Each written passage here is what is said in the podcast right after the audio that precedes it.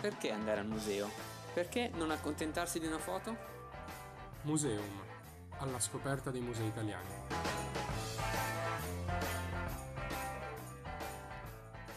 Ed eccoci, eccoci ritornati su Museum per una delle ultime puntate, visto che il 24 chiuderemo ufficialmente la stagione di quest'anno e oggi siamo io, Emanuele. E Domiziana, siamo solo in due oggi, Esatto. ci hanno abbandonato tutti. Esatto, ci pagano di più in due, perché il compenso è sempre lo stesso e lo dividiamo per due invece che per quattro oggi. Esatto, per Quindi- cinque. Eh sì, sono molto più. contento io di questa cosa. E niente, di cosa parliamo oggi? Parleremo di eh, arte, cultura e politica. Argomento bello allegro per Esatto. eh, le prime giornate di giugno.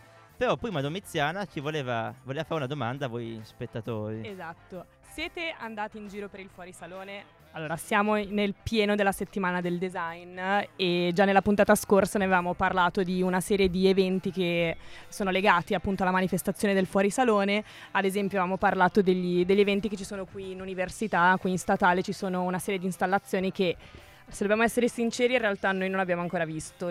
Io Ma son- dopo- siamo passati, esatto, siamo siamo solo passati. passati, abbiamo visto il cantiere, la costruzione, quindi, però, C'è un sacco di gente. Esatto, però. c'è un sacco Cioè, di gente, pienissimo. Mai esatto. visto così tanta gente in università? però dopo andremo a fare un giro e Sì. faremo anche qualcosa di speciale che poi forse Uh. vedrete. Esatto. Io ho visto una gondola in giro che sulla siepe tipo e altre cose stranissime.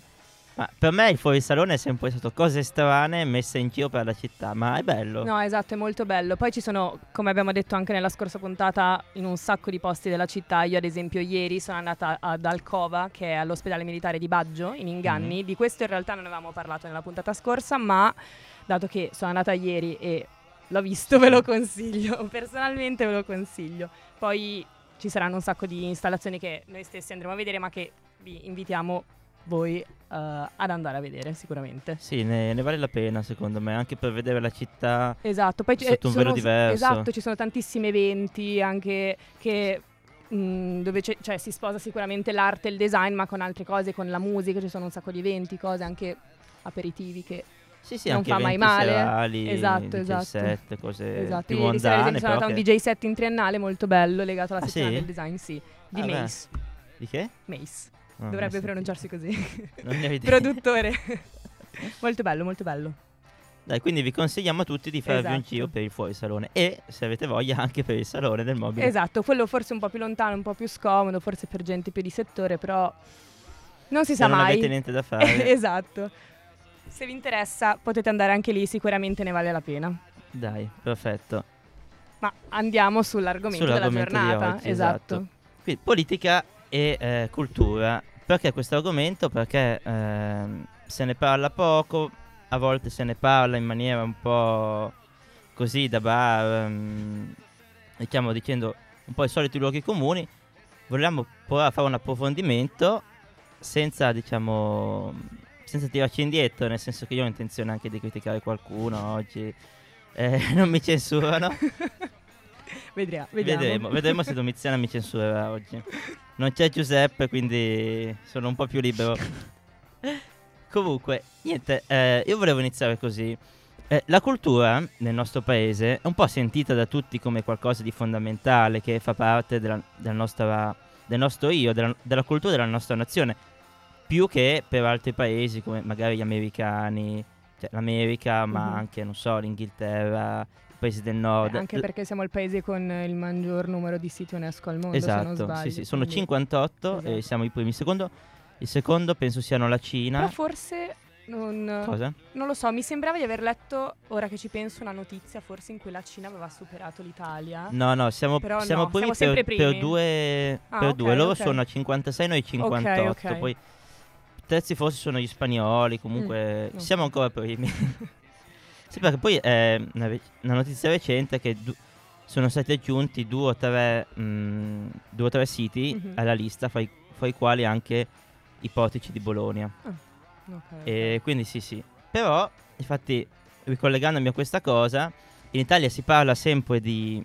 Tutti dicono un po' che l'Italia è il paese più bello del mondo, che abbiamo più siti eh, culturali di tutti gli altri, e c'è anche questa, questa leggenda metropolitana che gira secondo cui l'Italia avrebbe il 50% se non di più del patrimonio artistico culturale. È da anni che la sento, da quando ero piccolo e mm, è davvero una, una cavolata. È una stronzata, ecco, diciamola, diciamola come va detta. Sono quelle, quelle voci che non hanno nessun fondamento, non, nessuna, non c'è nessuna ricerca dietro, eccetera, che però mh, al grande, sono quelle idee che piacciono un po' al grande pubblico e quindi prendono piede. Quindi se tu giri per strada e chiedi, ci saranno molte persone che ti diranno convinte, sì sì, ma in Italia c'è più del 50% del patrimonio culturale del mondo, che se uno si ferma un attimo a ragionare, a quanto staranno, considerando Sì. che l'Italia è un paese molto piccolo Esatto. rispetto a tutto il globo. Risulta un Beh, po'... ne abbiamo tanti, eh, di, Sì, sì, ne di abbiamo luoghi tanti, bellissimi, forse anche per questo che la gente dice, non so, un po' Certo, di parte chiaramente noi italiani. No, no, ma infatti, come hai detto tu, bene. siamo primi no, per Sì, il numero di, Esatto. di siti UNESCO. Però, diciamo, non, non è Non che... dobbiamo tirarcela troppo. Esatto. Quanto basta. Anche perché poi, dall'altra parte della medaglia, se tu parli con, eh, insomma, l'u- l'uomo della strada, chiamiamolo così come una vecchia canzone di Elio Le Storie Tese, eh, l'uomo della strada ti dirà, sì, l'Italia è il paese più bello del mondo, abbiamo tutto noi, però non viene valorizzato. Sarebbe meglio che queste cose ce l'avessero in Germania o nei paesi scandinavi. Perché? Eh, perché in effetti la cultura e la politica ult- ultimamente non vanno troppo d'accordo, non vanno a braccetto. Si investe molto poco sulla cultura. si investe molto poco. E vi faccio un esempio, tanto per farvi capire, diciamo, mh, qual è l'importanza eh, che viene data dal Parlamento italiano, dalla politica italiana, proble- alle problematiche, alle tantissime problematiche che esistono nel campo della cultura. Vi parlo delle guide turistiche. Le guide turistiche adesso dovrebbero essere abilitate a livello nazionale. Cioè una guida turistica può, deve poter operare su tutta la nazione. In precedenza funzionava per regione, cioè ognuno aveva la propria abilitazione per regione. Io non so, eh, prendevo la licenza in Lombardia e poi potevo lavorare in Lombardia. Nel 2013 l'Europa ha detto no, questa cosa non va bene. Bisogna che le guide turistiche eh, possano lavorare su tutto il territorio nazionale. Quindi dovete mettere a posto la legge. È stata messa a posto la legge? No, è dal 2013 che in Italia si aspetta una legge che regolarizzi il settore, che lo metta a norma. Mm.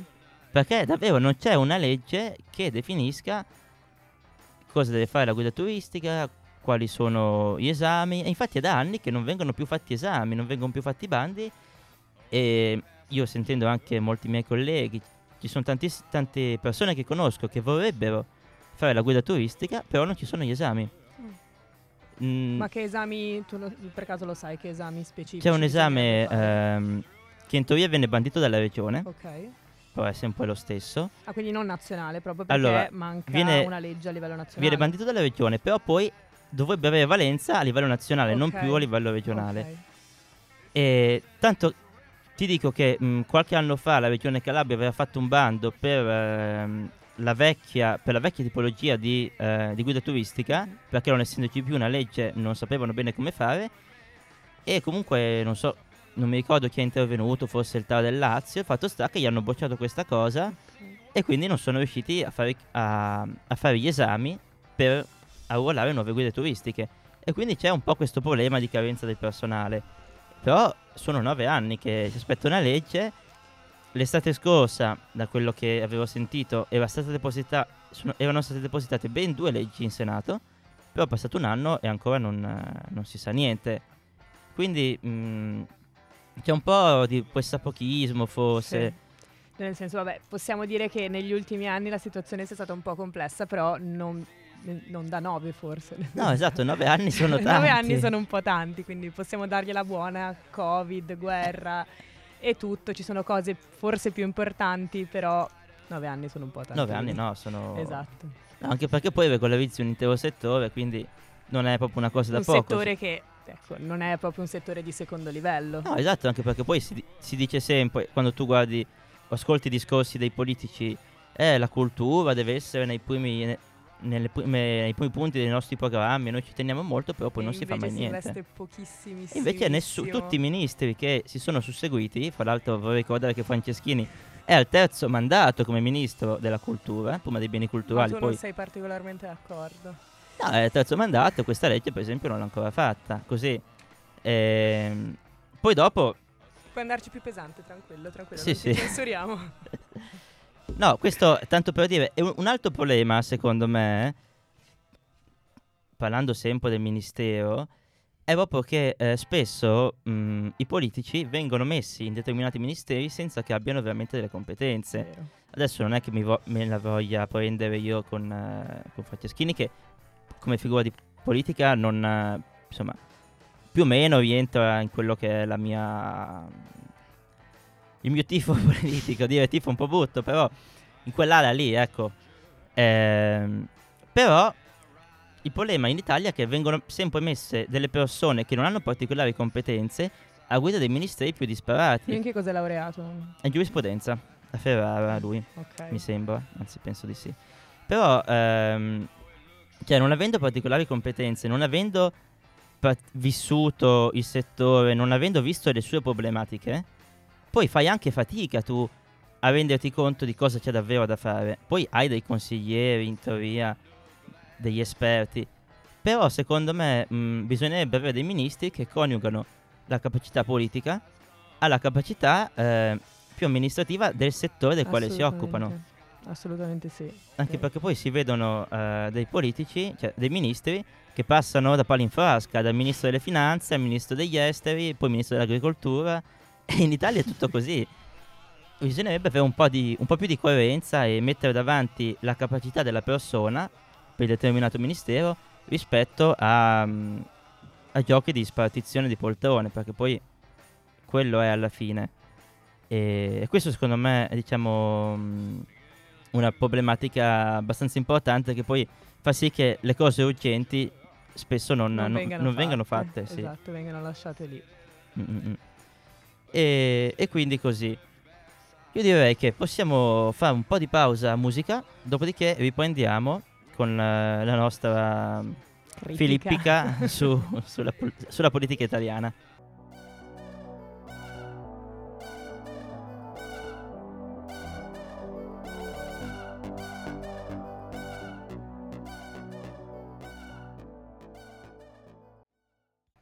Rieccoci. Rieccoci e appunto stavo parlando un po' qua mh, durante la musica e mi è venuta in mente una domanda che, che volevo fare a Domiziana, visto che l'unica qua la faccio a lei, che mi sta odiando in questo Spero di momento. saper rispondere. No, ma è una domanda proprio così che di solito non, rispo- non risponde giusto nessuno, quindi Ok, quindi stai par- tranquilla. partiamo bene. No, secondo te qual è il, la regione italiana più visitata per un numero di turisti all'anno? Ok. Così, secondo te, la regione più turistica, so. dove vengono più turisti? Può sparare? Allora, così a sentimento direi, non so, la Toscana. Mhm. Però mi sembra di aver sentito forse qualcosa tipo il Veneto. Il Veneto, Eh, esatto. esatto. Esatto, esatto. Sì, l'ho sentito da uno sketch di Crozza, se vogliamo proprio essere Ah, sinceri, ecco. però l'informazione è Eh, giusta. vabbè, è importante. comunque- no, no, esatto, brava, esatto. brava. Eh, non, me, non me l'aspettavo.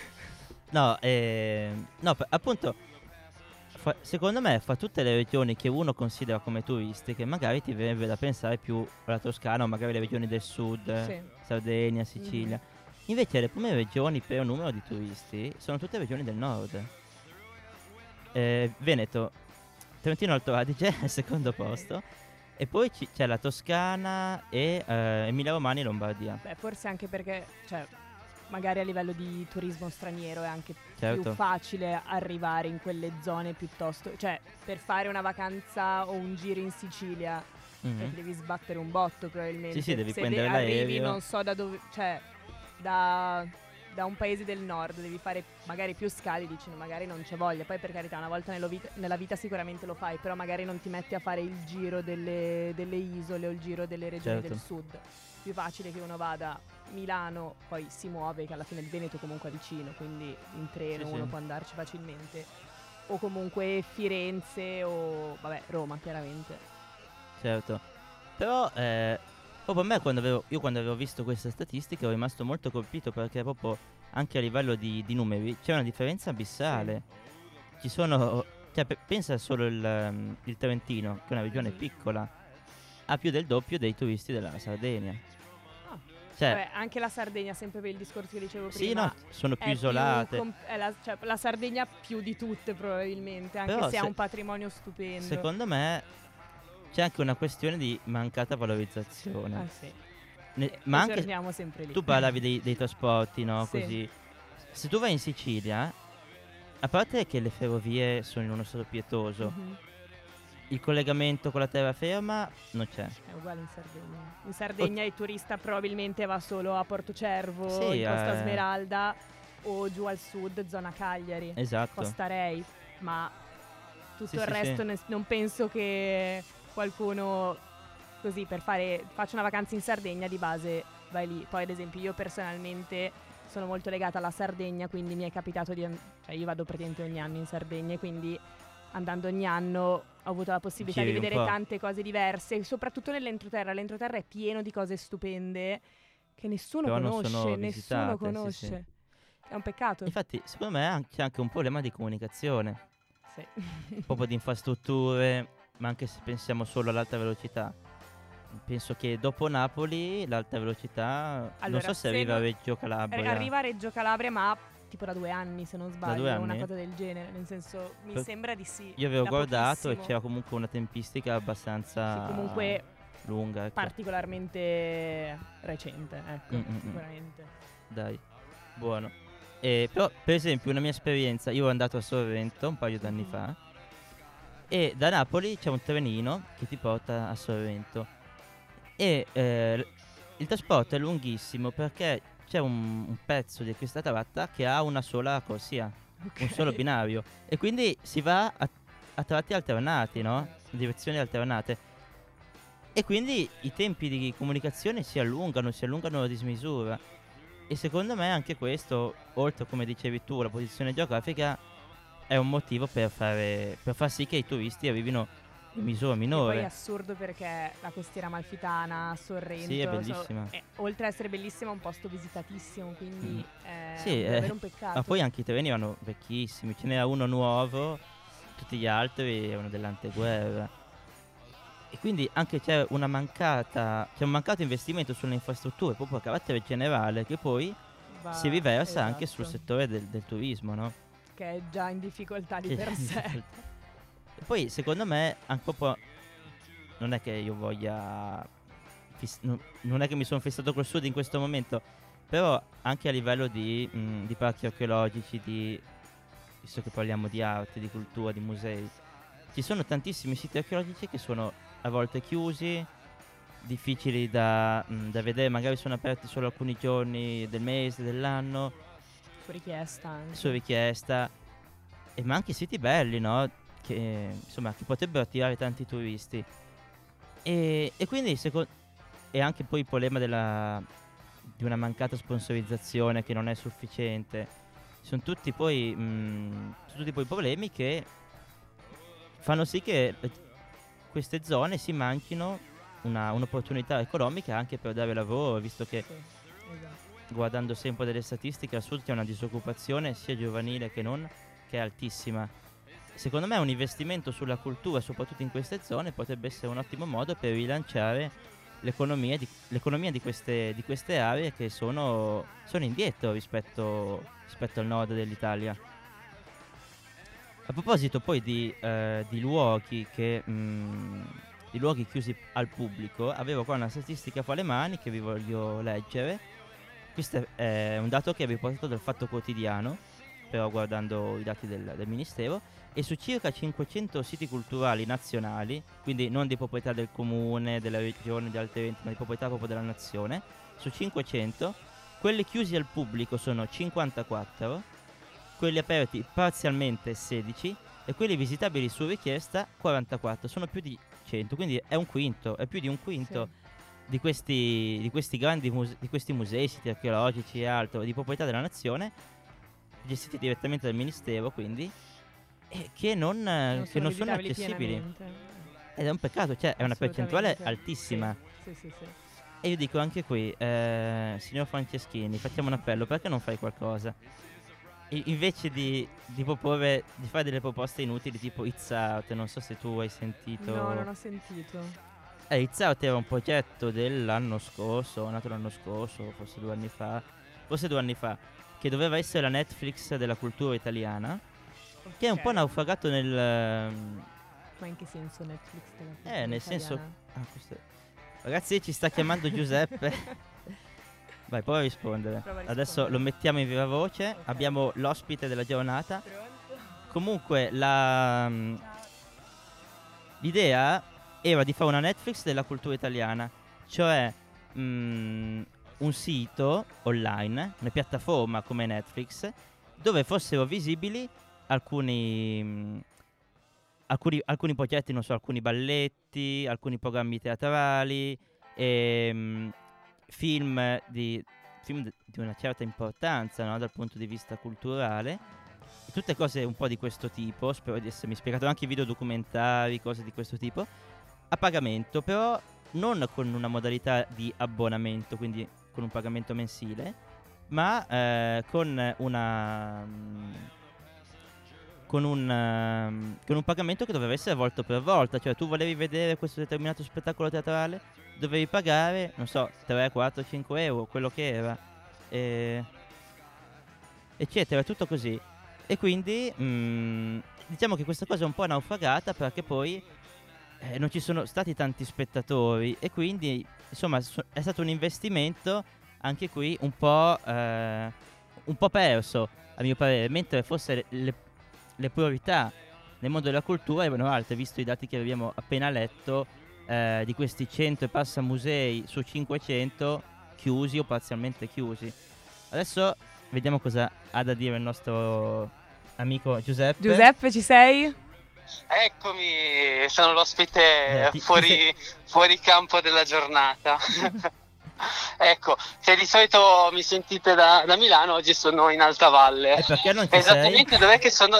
Sono in Alta Valle con i miei alunni, dov'è che sono in questo momento? La località? Ah, Sono, fate conto che sono dalle parti di Casasco in Telvi, va. eh. Comunque Alta Valle in Telvi, Zona sotto il crocione famosissima. verso il Monte Generoso. Ah, chi è che non conosce il Monte Generoso? Adesso Eh, lo sanno chiaro. tutti, dai. Sì, Chi sì. non lo conosce? Comunque, Dice- eh, vai vai.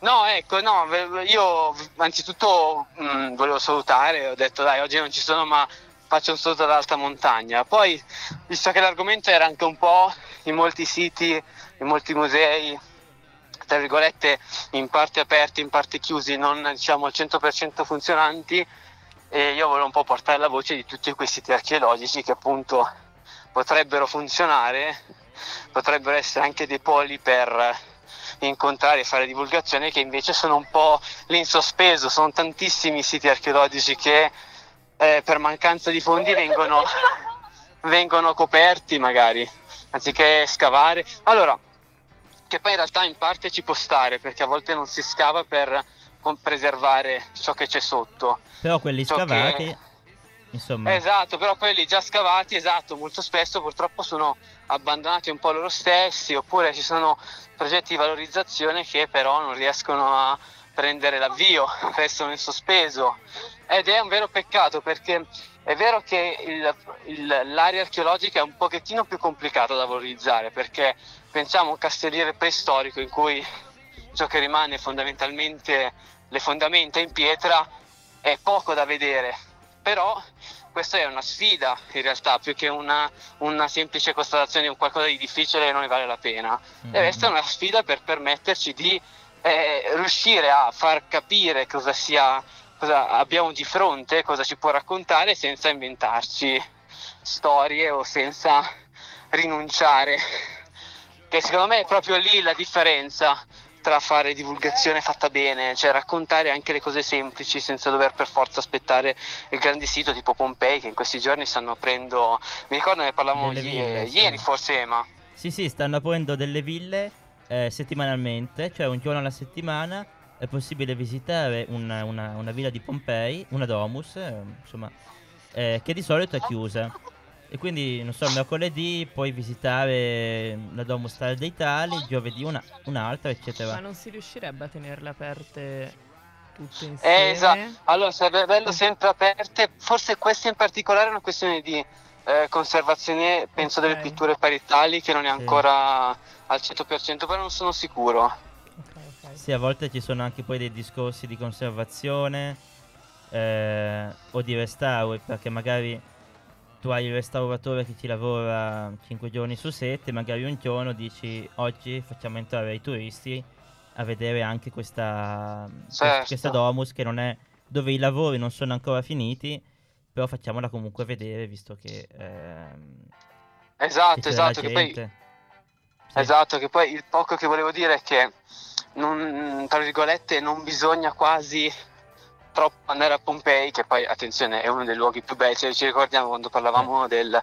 Museo del Cuore, era il mio Museo del Cuore, quindi... Però Pompei Giuseppe vi sta dei- dicendo non andate a Pompei, eh ragazzi. Eh, no, no, però volevo dire che il bello, forse, è più nel castelliere all'Anzo d'Intelvi che quasi non vedi nulla rispetto a Pompei, cioè per noi che fa- lavoriamo in questo ambito, quei luoghi devono essere que- le sfide di riuscire a raccontare qualcosa, a saperla valorizzare quel luogo, perché eh, ha la sua storia, ha la sua storia da raccontare, semplicemente è un pochettino più complicata da vedere. Tu dici eh, Però- valo- valorizzare un sito come Pompei è facile, ce ne sono altri che invece bisognerebbe valorizzare, che sono più difficili da raccontare, da Eh. portare a... a Esatto, tutti. esatto. Esatto, poi purtroppo noi abbiamo visto che ultimamente il nostro caro ministro Franceschini giocava molto su Pompei, Uffizi e Colosseo, che sono le grandi, i grandi fuori all'occhielli italiani. Certo. Certo, sono luoghi stupendi, però non ci sono solo loro. Gli ronzeranno le orecchie a Franceschini.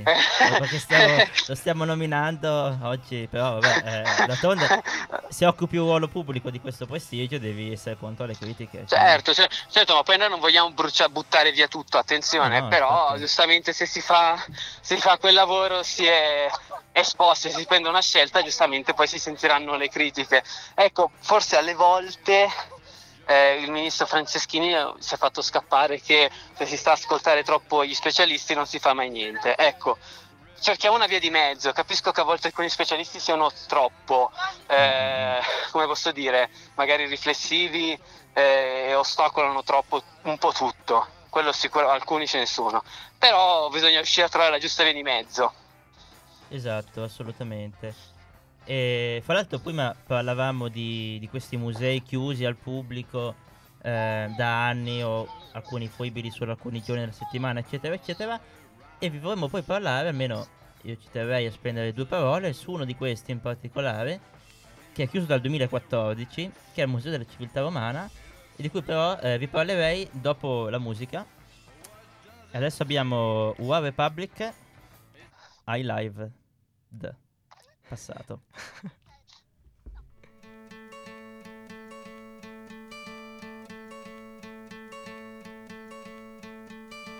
Hope when you take that jump, you don't feel the fall. Hope when the water rises, you build a wall. Eccoci qua, eccoci qua e allora s- stavamo parlando di questo museo romano che è il Museo della Civiltà Romana. Magari non l'avrete mai sentito, non lo so. Provate a dare un'occhiata su internet perché purtroppo non potete andare a vederlo, visto che è chiuso dal lontano 2014. Si tratta di un museo mh, nella zona Eur, cioè quella zona che era stata costruita, ehm, sembra nel 36, in quel periodo lì, in previsione dell'Expo, che poi non, eh, non ci sarà per via della guerra. Comunque è tutta una zona molto bella anche dal punto di vista dell'architettura, così. E c'è questo museo mh, dove sono contenute una serie di calchi, per esempio ci sono tutti i calchi della colonna traiana, eh, modellini, copie di statue, tante, tante opere che hanno la funzione di spiegarti a tutto tondo, a 360 gradi, quello che era la civiltà romana. E, e c'è proprio una differenza di approccio rispetto agli altri musei che sono più. mh, che sono meno didattici, nel senso tu guardi l'opera, dici bella e poi passi avanti. Invece qua c'è proprio eh, lo scopo del museo è proprio di raccontare, di spiegare anche quelle che erano le usanze, la cultura del popolo romano. E quindi secondo me è un museo molto interessante. interessante, sì. Il problema È un peccato che sia chiuso. Esatto. E, è chiuso erano partiti i lavori per eh, i restauri per- dell'edificio no, nel 2017, quindi ormai 5 anni fa. E però non si è mai arrivato a niente perché il museo è ancora chiuso. Fra l'altro poi ci sono stati tantissimi, tantissimi appelli dei cittadini, soprattutto quelli che vivevano in quel quartiere lì, per aprire pure il museo. Ehm, molti cittadini sono andati addirittura a lavorare, cioè a lavorare, a pulire, a pulire la, la zona fuori del museo perché, non so, sai, eh, le zone all'aperto se non, ehm, se non ci fai quei piccoli lavori di manutenzione, magari anche solo togliere le foglie, lo sporco, così. E quindi c'era questo gruppo di volontari che andava ehm, a ripulire no, il museo. Però non- e sono stati fatti anche tantissimi appelli al sindaco, al ministero, eccetera. Però mh, no- non, siamo, non, si è, non si è ancora trovata una soluzione, che poi sarebbe finire i lavori, semplicemente. Però, eh, ecco, questo mh, è un caso che volevo portare proprio perché è un po' un caso, un caso d'esempio Mhm. di tanti musei, della condizione in cui versano tantissimi musei in Italia. Ehm, poi a proposito di Roma, Sì, volevamo fare, real- prima ne parlavamo nella pausa, Esatto. eh, una critica un po' generale, che forse è anche un po' un luogo comune, però il fatto che Roma, per quanto sia, oltre ad essere una delle città più belle del mondo, una, Mm. città- una delle città più visitate al mondo, purtroppo è mal gestita. esatto. È probabilmente un luogo comune, magari noi lo diciamo che siamo comunque da lontano, non lo so, forse è ancora peggio Sì, per chi ci vive, non saprei. Sì, diciamo che Però da turista l'impressione... l'impressione non è delle migliori, nel senso Esatto. che io quando ci sono stata un anno fa, meno di un anno fa, l'estate scorsa, allora ero già stata in precedenza quando ero più piccola, però ecco, non mi ricordavo, esa- o meglio, non, c- non avevo fatto magari caso a determinate cose. Sì, sì. Questa volta che invece sono andata non con, la- non con mia mamma, ma da sola, nel senso ho visto che ho notato che eh, è proprio un casino, nel senso che Certo. è molto, cioè è gestita molto male, nel senso che purtroppo eh, ritorniamo sempre sul tema che è poi il tema centrale della nostra puntata, il fatto che non vengano valorizzate le cose si eh, lascino per il loro conto senza che si Sì, faccia manutenzione. Tanti luoghi sono lasciati a loro esatto, stessi. esatto, ed è un problema, Mm-mm. sicuramente un Eh, problema. Infatti quest'estate... Non perché non facciamo una bella, una bella bella figura, poi eh, con, sì, soprattutto con con chi... Esatto. Mm-mm. No, infatti quest'estate c'era stata la campagna elettorale, Mhm. forse in primavera, comunque per, eh, per il sindaco di Roma, poi vinta da Gualtieri, e c'erano state anche delle proposte, fatte in realtà solamente da, da Calenda, proposte un po' concrete, eh, che è appunto candidato mm, per, per il, per il ruolo di sindaco, proposte appunto che incentrate sulla cultura, per rilanciare la cultura. E una delle proposte era quella del Museo Nazionale Romano, cioè la creazione di un grande museo mh, relativa- re- relativo alla civiltà romana eh, nell'attuale zona dei musei capitolini. Quindi siamo sul Campidoglio. Sul Campidoglio adesso, per chi non lo cap- sapesse, ci sono due edifici laterali che, che ospitano la collezione dei musei capitolini. E poi eh, invece mh, l'edificio frontale che si vede salendo dalla scalinata che porta sul Campidoglio è la sede del comune di Roma. E la proposta di Calenda era di spostare il comune da quel luogo lì, che fra l'altro è una piazza importantissima perché è stata progettata da Michelangelo, eh, eccetera. Mm, molto bella, molto affascinante. Quindi togliere il comune da quell'edificio, eh, spostare alcune collezioni che, mm, che si trovano adesso in altri musei romani, come po- per esempio il Museo Massimo e, e altri che sono un po' periferici e dove magari vanno poche persone, spostare tutto lì al centro e di creare un unico museo e inoltre, oltre a fare questa cosa, fare un riallestimento, cioè mh, modificare un po' la concezione delle, eh, delle collezioni in maniera un po' più didattica, insomma un po' più moderna potremmo dire. Ci sono state poi tantissime critiche a questa, a questa posizione, a questa proposta, poi non avendo vin- vinto non è, insomma ovviamente non è, non è stata fatta perché non, mh, Gualtieri non aveva fatto proposte di questo, di, di questo tipo e quindi è stato un po' un nulla, nulla di fatto.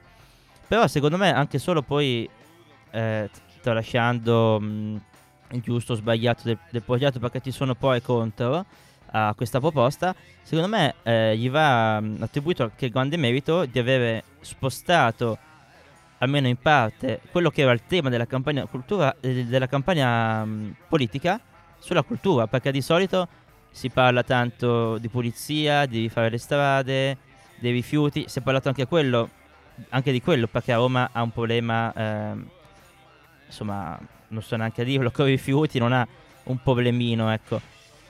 Però uno dei temi principali che Calenda affrontava nella campagna elettorale era quello della cultura e quindi secondo me è stato anche solo quello... Per fortuna che qualcuno in parte ci ha pensato e speriamo che chi ora invece è al sindaco, quindi Gualtieri, o comunque più in alto ministeri, Sì, se ne occupi, esatto, esatto. sì sì.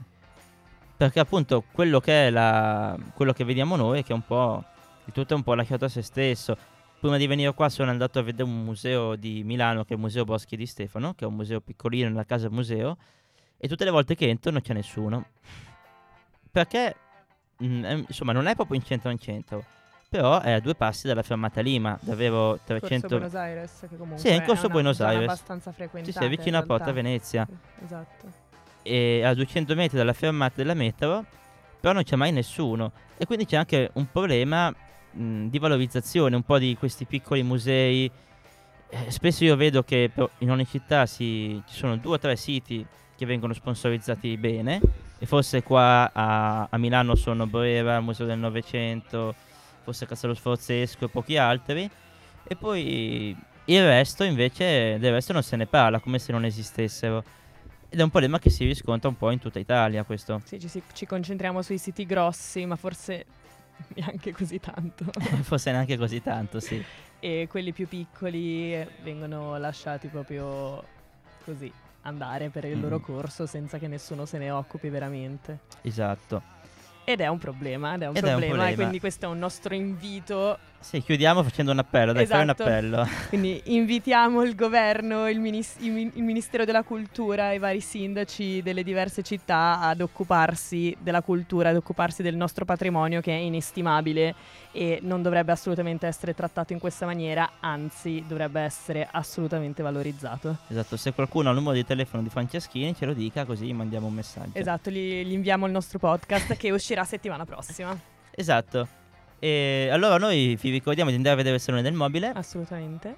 se siete in diretta, altrimenti settimana prossima sarà tardi, credo, o forse Però no. magari qualche installazione Qualche viene installazione lasciata. Qua in statale, se non sbaglio, rimangono. Per un Ah, tele Non rimangono, so, bene. Quindi sicura. avete tempo, dai. No, esatto. In ogni caso andateci.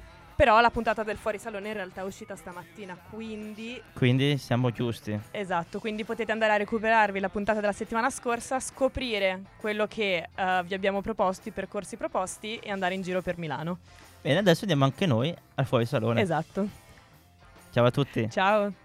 Sometimes I think about us now and then, but I never wanna fall again.